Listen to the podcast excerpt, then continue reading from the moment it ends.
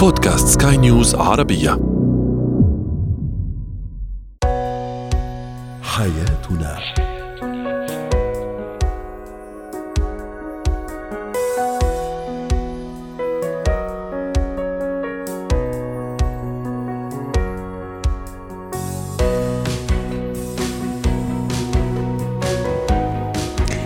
مستمعينا الكرام أهلا بكم معنا إلى حياتنا فضاؤكم اليومي الذي يعنى بشؤون الأسرة وباقي الشؤون الحياتية الأخرى والذي يمكنكم الاستماع إليه. عبر منصة سكاي نيوز عربيه dot com slash podcast وباقي منصات سكاي نيوز العربيه الأخرى. شاركونا عبر رقم الواتساب 00971 561 886223 معي أنا امال شاب. اليوم نتحدث عن الشريك الذي يجادل كثيرا كيف نتعامل معه. ما هي أهم المشروبات المأكولات الصحية واللذيذة التي تمنح الطفل الدفء في فصل الشتاء؟ وأخيرا هل صحيح أن في التخلي تجلي ولماذا؟ وهي الجدال يعتبر من الصفات المدمرة للعلاقة بين الأشخاص وذلك إذا كانت بين الزوجين. هي ترهق الشريك الزوجة أو الزوجة لدرجة استحالة العيش مع بعضهما البعض. كيف يمكن التعامل مع شخص يجادل كثيرا في كل شيء وفي كل الأمور وفي كل نقاط النقاش. رحبوا معي بسماح سمارة استشارية العلاقات الأسرية ضيفة عزيزة من عمان يسعد أوقاتك أستاذة سماح. أهلا وسهلا فيك. اليوم نتحدث عن الشخص الذي يجادل كثيرا الزوج أو الزوجة لأبسط الأمور أو حتى للأمور المعقدة. ما الذي يجعل هذا الشخص يجادل كثيرا؟ هلا كثير مرات إحنا بنسمع مثلا وحدة أو الزوج أو أو الزوجة بتقول أنا ما بحب أتناقش معه، النقاش معه عقيم.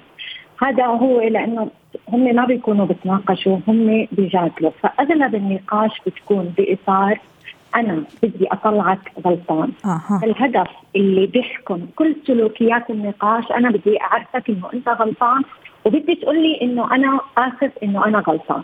فبضيع جهد ووقت رائع.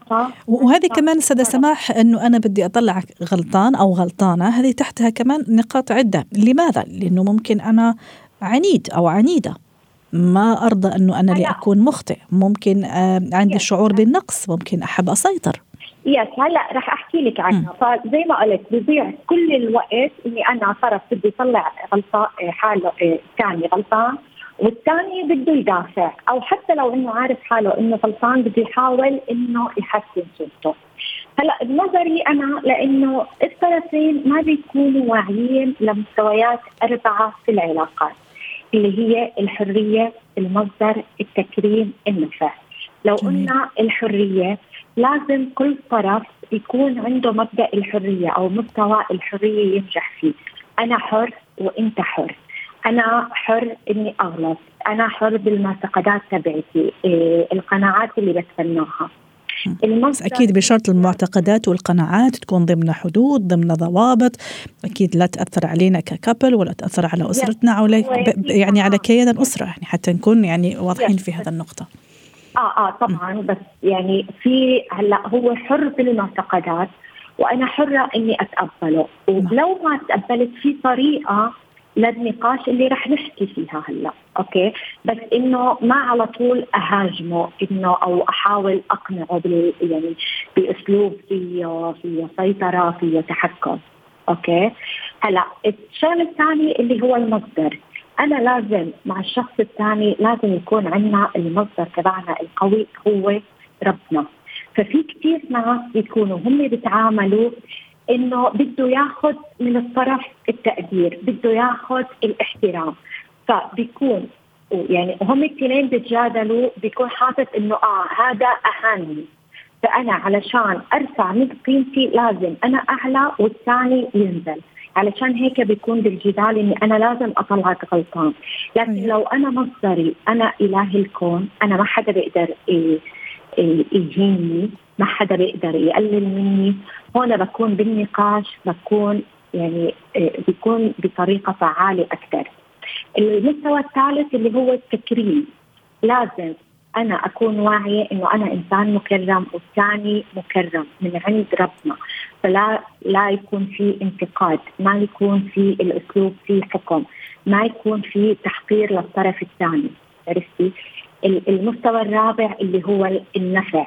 أنا لازم يكون دائما بأي نقاش بيني وبين شريكي اللي هو وين وين سيتويشن أنا مش بس بدي أنا اللي أنتفع لا إحنا بنتناقش علشان النفع يكون بيني وبينك جميل وحتى نصل أيضا لنتيجة. طيب أستاذة سماح كيف فعلا إذا أنا أمام هذا النوع من الأزواج أو الزوجات يجادل دائما؟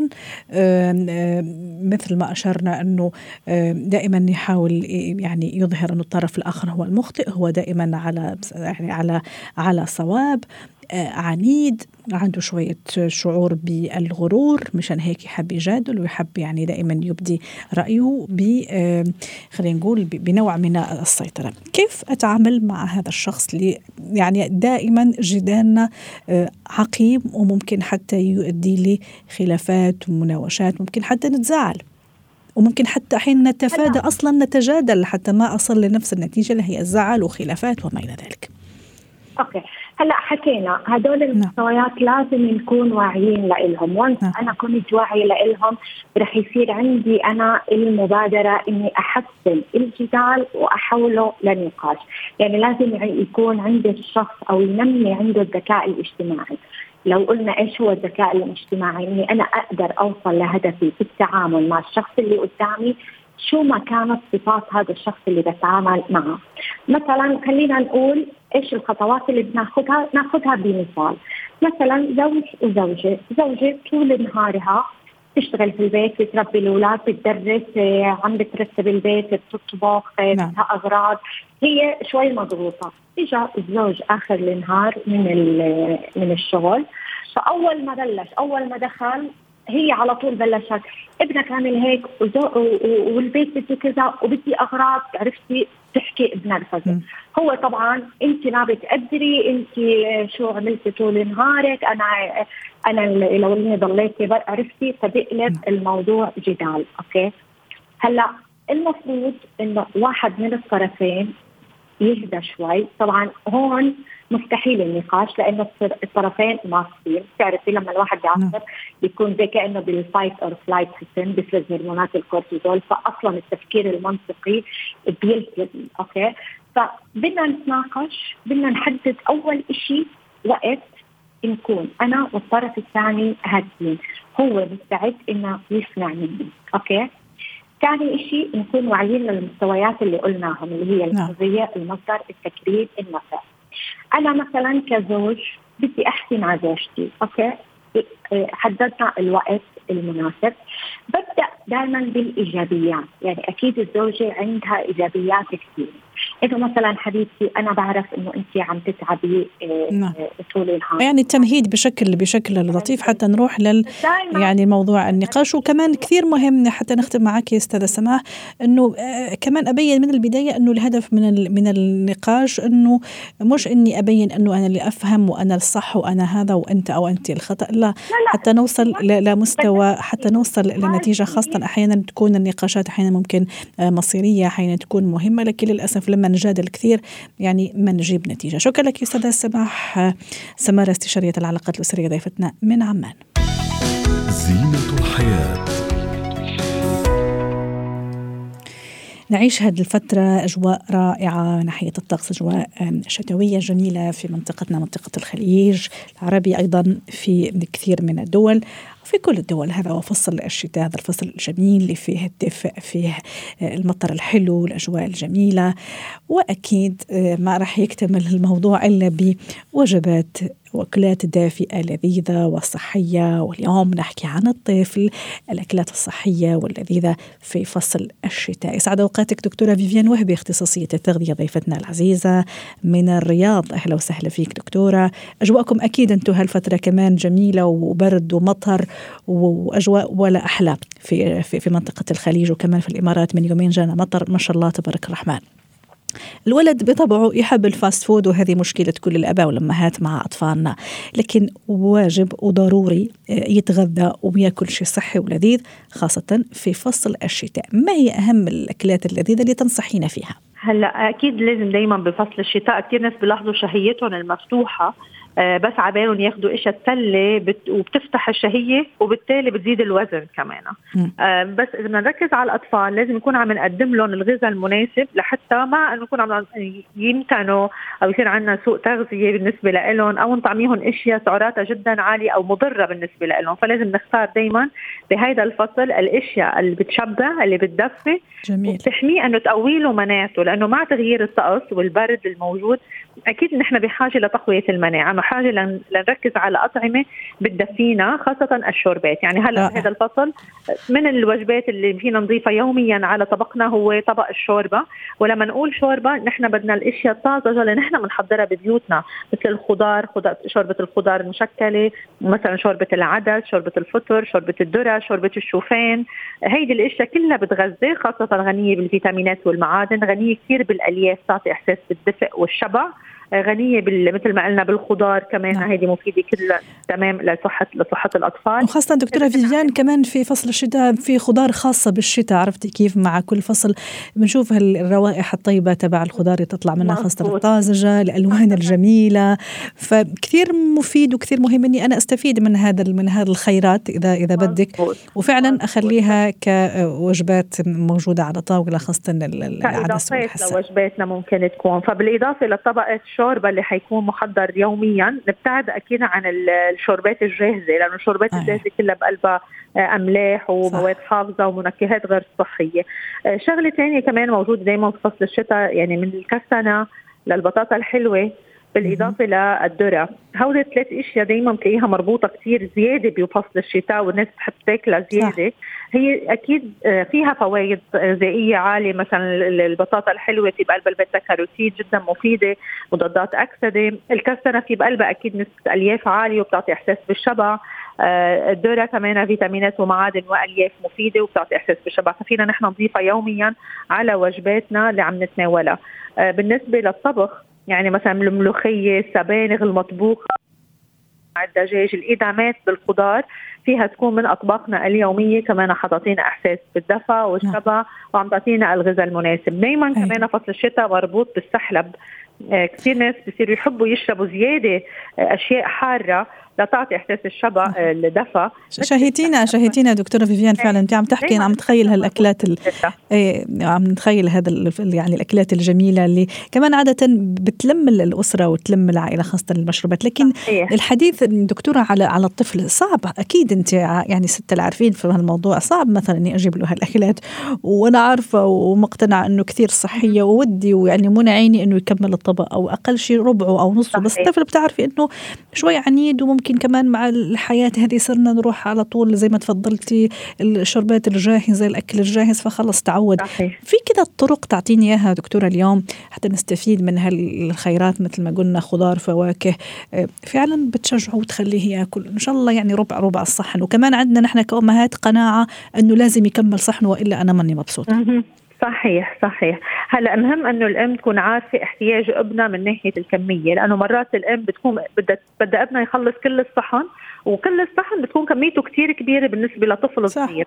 فمهم انه الأم تكون عارفة فهمين الكميات بالمعالق. يعني مثلا بهذا العمر لازم ياكل مثلا معلقتين هي كافية له لازم تكون الأم بتعرف هيدي المعلومات من أخصائي التغذية أو من مصدر موثوق. يعني تكون عم تاخذ تثقيف عن طريقة إدخال الطعام للأطفال بالكميات المناسبة حسب وزنهم وعمرهم. فهون الام ما حتوقع بهالمشكلة. بس لنقول آه، دائما الام لازم تشوف لما ابنها ابدا ما عم ياكل هل هي عم تقدم بدائل؟ يعني عم تعطيه شوكولا وبسكوت عم تعطيه مشروب حتى لو صغار بياخذوا مشروبات غازية وعصيرات. في أشياء ثانية عم بتملي بمعدته غير صحية. فبدها تجرب الام إذا كان هي عم عم توفر هيدي الأكلات الغير صحية بدها تشيلها ليقدر يتقبل الأشياء الصحية الثانية. طبيعي. الكبير إذا جيت اعطيتيه شوكولا بدل الوجبة ممكن يفضل الشوكولا. كيف إذا طفل؟ أكيد حيفضل الأشياء اللي بيحبها أكثر. 100% يعني عم يتعود عليها أكثر. فالأم إذا هي المشكلة مع الأم اللي عندها طفل كثير بكي بالأكل أكيد بتعمل مجهود أكبر من غيرها لتقنعه يأكل الكميات. بس تمشي معه بالراحة بطول البال هيدي الأمور بدها كثير صبر من الأم. كرمال تعودوا ممكن عشر مرات يضلوا يذوق الشغلة ليقبل يتقبلها. صح. فهون بيكون مثل كمان الأم هون بحاجة لحدا بيساعدها أخصائي تغذية طيب. يعلمها كيف نحن نقدر ندخل الأكل للطفل الصعب بالأكل. دكتورة فيفيان بالعادة كمان فصل الشتاء يمكن حتى نحن ككبار ونفس الشيء بالنسبة للأطفال. ما نكون عندنا ما نكون حاسين كثير إنه بدنا نشرب مي صح ولا لا؟ عكس الصيف يعني بنشعر دائما إنه بدنا نشرب مي. الطفل كمان حي بينسى نفسه. أنا كمان كأم أنسى إني أذكره إنه يشرب مي أعطيني كمان كذا إيه قواعد وبعدين مثلا في الليل نحن زمان آه، في الشتاء يعني آه، مشروب نعنع مثلا آه، كمون كراوية. هل كمان هذا ينصح فيها لطفلي فصل الشتاء؟ هلأ في إشياء مشروبه معك حق أول شيء بالنسبة للمي في ناس بتنسى بس نحن بدنا نحط target إنه أنا لازم أشرب مي لأنه جسمي بحاجة للمي. بغض النظر إذا أنا عم حس بالعطش ولا لأ. صح. لما الواحد يصير يعير لحاله الكمية حيلتزم فيها وأساسية هيدا الشيء لأنه قلة شرب المي حيفتح لك شهيتك كثير على الأكل ومع البرد حتحسي حالك عم تاكلي كميات أكبر بكثير ونوعيات اختيارات غير صحية. فبنجرب أنه نجبر حالنا بكميات محدودة من المي بالإضافة للبدائل يلي هي مثل النعنع مثل ما ذكرت الزهورات اليانسون البيبونج ممكن نحن يعني ما في تحفظات عليها بالنسبة لطفل صغير اشياء مسموحة للأطفال مثل اليانسون الزهورات البيبونج جدا مسموحة للأطفال ومنيحة بحالات البرد مثلا بصير عندهم شوية مغص صغار وهيك فكلهم هول الأمور بتساعدهم وبتدفيهم وبيتعودوا لا مانع شوية عسل دكتورة فيفيان؟ حسب العمر أكيد ما يكونوا كثير صغار يعني ممكن ندخل نقطة بس أنا بفضل دائما نعود الطفل إنه يأخذ الأشياء من دون سكريات حتى لو عسل. ما نعوده من هو وصغير على طعمة الحلو حيصير يكبر وما بيشرب قهوته إلا بالحلو أو الشاي إلا بالسكر. رائع. نجرب مثلا للأطفال ينسون زهورات بيبونج بطعمتها نجرب لل... ممكن إذا نحن الكبار آه، أخذنا قهوة أو أخذنا شاي أكيد منا مشكلة بس بدون بدون نجرب ناخذ إشياء بدون نعم. كافيين إذا عم تاخذوها بالليل. آه، في السحلب ممكن كمان من الإشياء اللي بحبها الصغير والكبير مع شوية قرفة بتعطي إحساس بالدفى وبالشبع. إذا ناس عندها سمنة أو أمراض ممكن ناخذها قليله الدسم إذا ما عندنا طفل ما عنده سمنة ونحن ما عندنا سمنة ولا وزن زايد فينا ناخذها بالحليب كامل الدسم لما نحضرها نعم. نعم. واللي عندهم مشاكل حساسيه قمح ممكن حساسية لاكتوز آه. عفوا ممكن ياخذوها lactose free في بدائل دائما آه، ممكن نحن ننوع فيها ودائما أهم شغلة بالبرد ولا بالصيف إذا أنا شبعانة منظمة وجباتي نومي مزبوط بشرب مي ما حأفقد السيطرة على كمية الأكل اللي عم باكلها. رائع. وما حيكون عندي سوء اختيار الكم النوعية بالأكل. صح. شكرا لك دكتورة فيفيان وهبي اسعدتينا اليوم ونورتينا بهذا المعلومات. أتمنى لك يوم سعيد اختصاصية التغذية ضيفتنا العزيزة من الرياض. مهارات اليوم في مهارات طرحنا السؤال الآتي هل صحيح أنه في التخلي تجلي أم لا؟ ولماذا؟ وبعدين ماذا يعني التخلي وما علاقته بالتجلي؟ رحبوا آه، معي بمدربة آه، مهارات حياة لانا قاعاتي ضيفتنا العزيزة سعد أوقاتك. يا لانا أهلا وسهلا فيك. كان هذا سؤالنا التفاعلي دعيني في البداية أقرأ بعض التعليقات. تعليق يقول التخلي عن الأنانية والمشاعر السلبية والصدق والامتنان لأنه كما تدين تدان في الأخير قانون الحياة. ينعكس آه، سينعكس على حياتك. التعليق يقول نعم يعني هذا سؤال يقول فلسفي نعم ولا في نفس الوقت ولعدة أسباب. وتعليق يقول نعم أنا فعلا في التخلي تجلي لما أكون مركز على شيء ما يأتيني بمجرد ما أنساه وأتخلى عنه أو يأتيني هذا الشيء مباشرة. لنا ماذا يعني التخلي؟ التخلي عن ماذا بالضبط؟ عجبتني كثير التعليقات خاصة اللي حكت عن موضوع أنه هو فلسفة. هي فعلا جزء منها فلسفة وتتعلق كثير بمعتقداتنا بإيماننا بمدى تصديقنا لطاقة الكون اللي موجودة حولنا يعني وقديش أنه نحن قد ما أعطينا لهالدنيا ممكن تكون دوارة وترجع تعطينا. بالعموم الناس لما بنحكي عن التخلي دائما بيكون في عندها الفكرة البسيطة إنه أنا أتنازل عن شيء إنه أنا أخسر الشيء. نعم. لكن إذا نحن بدنا نحكي عنه من ناحية إنه أنا أتخلى إنه تجلي فهو أكثر التخلي عن الأفكار، التخلي عن المشاعر مثل ما احدى التعليقات حكت إنه أنا بغير مشاعري وبستبدلها بالمشاعر اللي فيها مثلا قسوة ومشاعر سيئة بمشاعر إيجابية يعني مثلا آه، الإنسان لما بنقول عفو عن المقدرة أو الصفح أنت بتكون عم بتجاهد نفسك بدل ما تنتقم بدل ما تروح تضر الشخص الآخر اللي أذاك فأنت عم تستبدل المشاعر هي الضغينة عم تتخلى عنها وعم تتخلى يمكن شوي عن حقك خلينا نقول وتحط محلها مشاعر الصفح مشاعر الرحمة. رائع. هون بيكون التخلي والتجلي لأنه أنا تخليت عن الشيء السلبي واستبدلته بالشيء الإيجابي. شو يكون عم يصير في طاقيا أستاذة لنا في طاقة الكون؟ شو أنا اللي يكون عم أرسل لما أتخلى؟ وأستقبل في نفس الوقت. وكمان مع مع نفسي. هذا طبعا غير الجانب خلينا نقول الروحي مع الله سبحانه وتعالى. إنه أنا يا رب العالمين أنا أنا مؤمنة وقابلة كل شيء تعطيني إياه. وحتى الشيء اللي اللي أنا طلبته وما عم أحصل عليه أنا متأكدة إنك أنت تبغى لي الخير. طبعا. هلأ نحن لما بنقول عم نحكي عن التخلي واذا بدنا نحكي عن الطاقة إنه أنت دائما لما بتفكر بالشيء اللي أنت بدك إياه وبتعمل وبتجتهد لحتى تحصل على الشيء اللي أنت محتاجه وبتحاول يعني مثلا إذا حكينا عن الأموال وبتعمل التوكيدات اليومية وبتحاول وبتدعي وكل الواجب اللي عليك بتأديه بأحسن أداء فأنت هون عم بتكون مجتهد. فالتجلي على أنه أنت ما تعطي لنفسك فرصة للقلق. ما تفتح بوابة الشك جميل. ما تفتح بوابة أنه تخيب الأمل. لا التجلي هو حسن الظن بالله.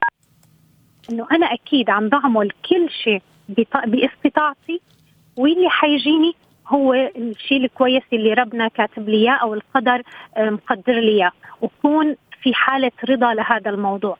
هذا صح. هو وسلام داخلي كمان لانا. هذه كمان هذا سر يعني كبير.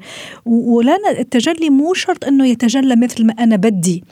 قد يكون يتجلى بمعنى أنه لا والله يعني كويس أنه ما اجى هذا الشيء لأنه لو اجى ممكن كنت أنا راح أنضر صح ولا لا؟ أكيد لأنه كثير أحيانا بنقول أنه الله بيعوضنا خير، الله. بيستبدل خير أو يمكن بعده عني لحتى يرد عني أذى. صح. وعسى أن تكرهوا شيئا وهو خير لكم.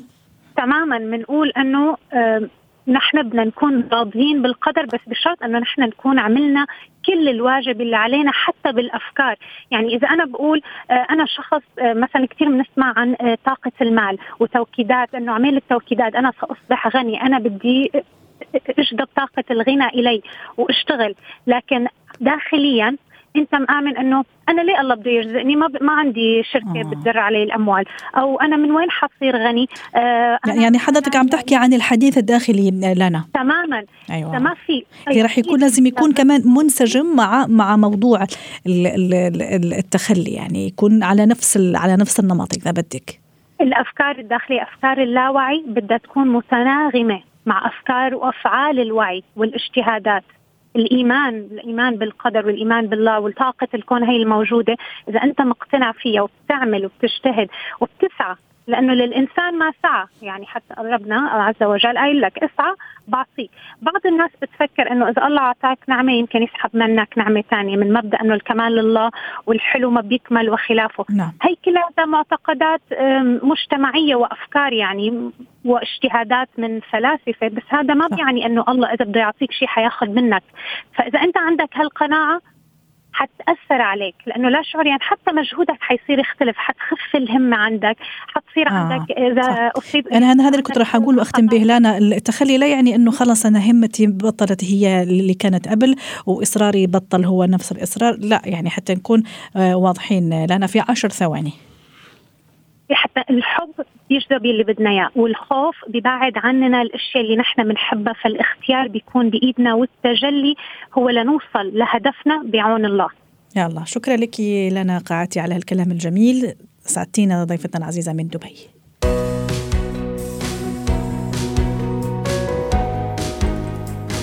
ختام حلقة اليوم من حياتنا. شكرا لكم وإلى اللقاء.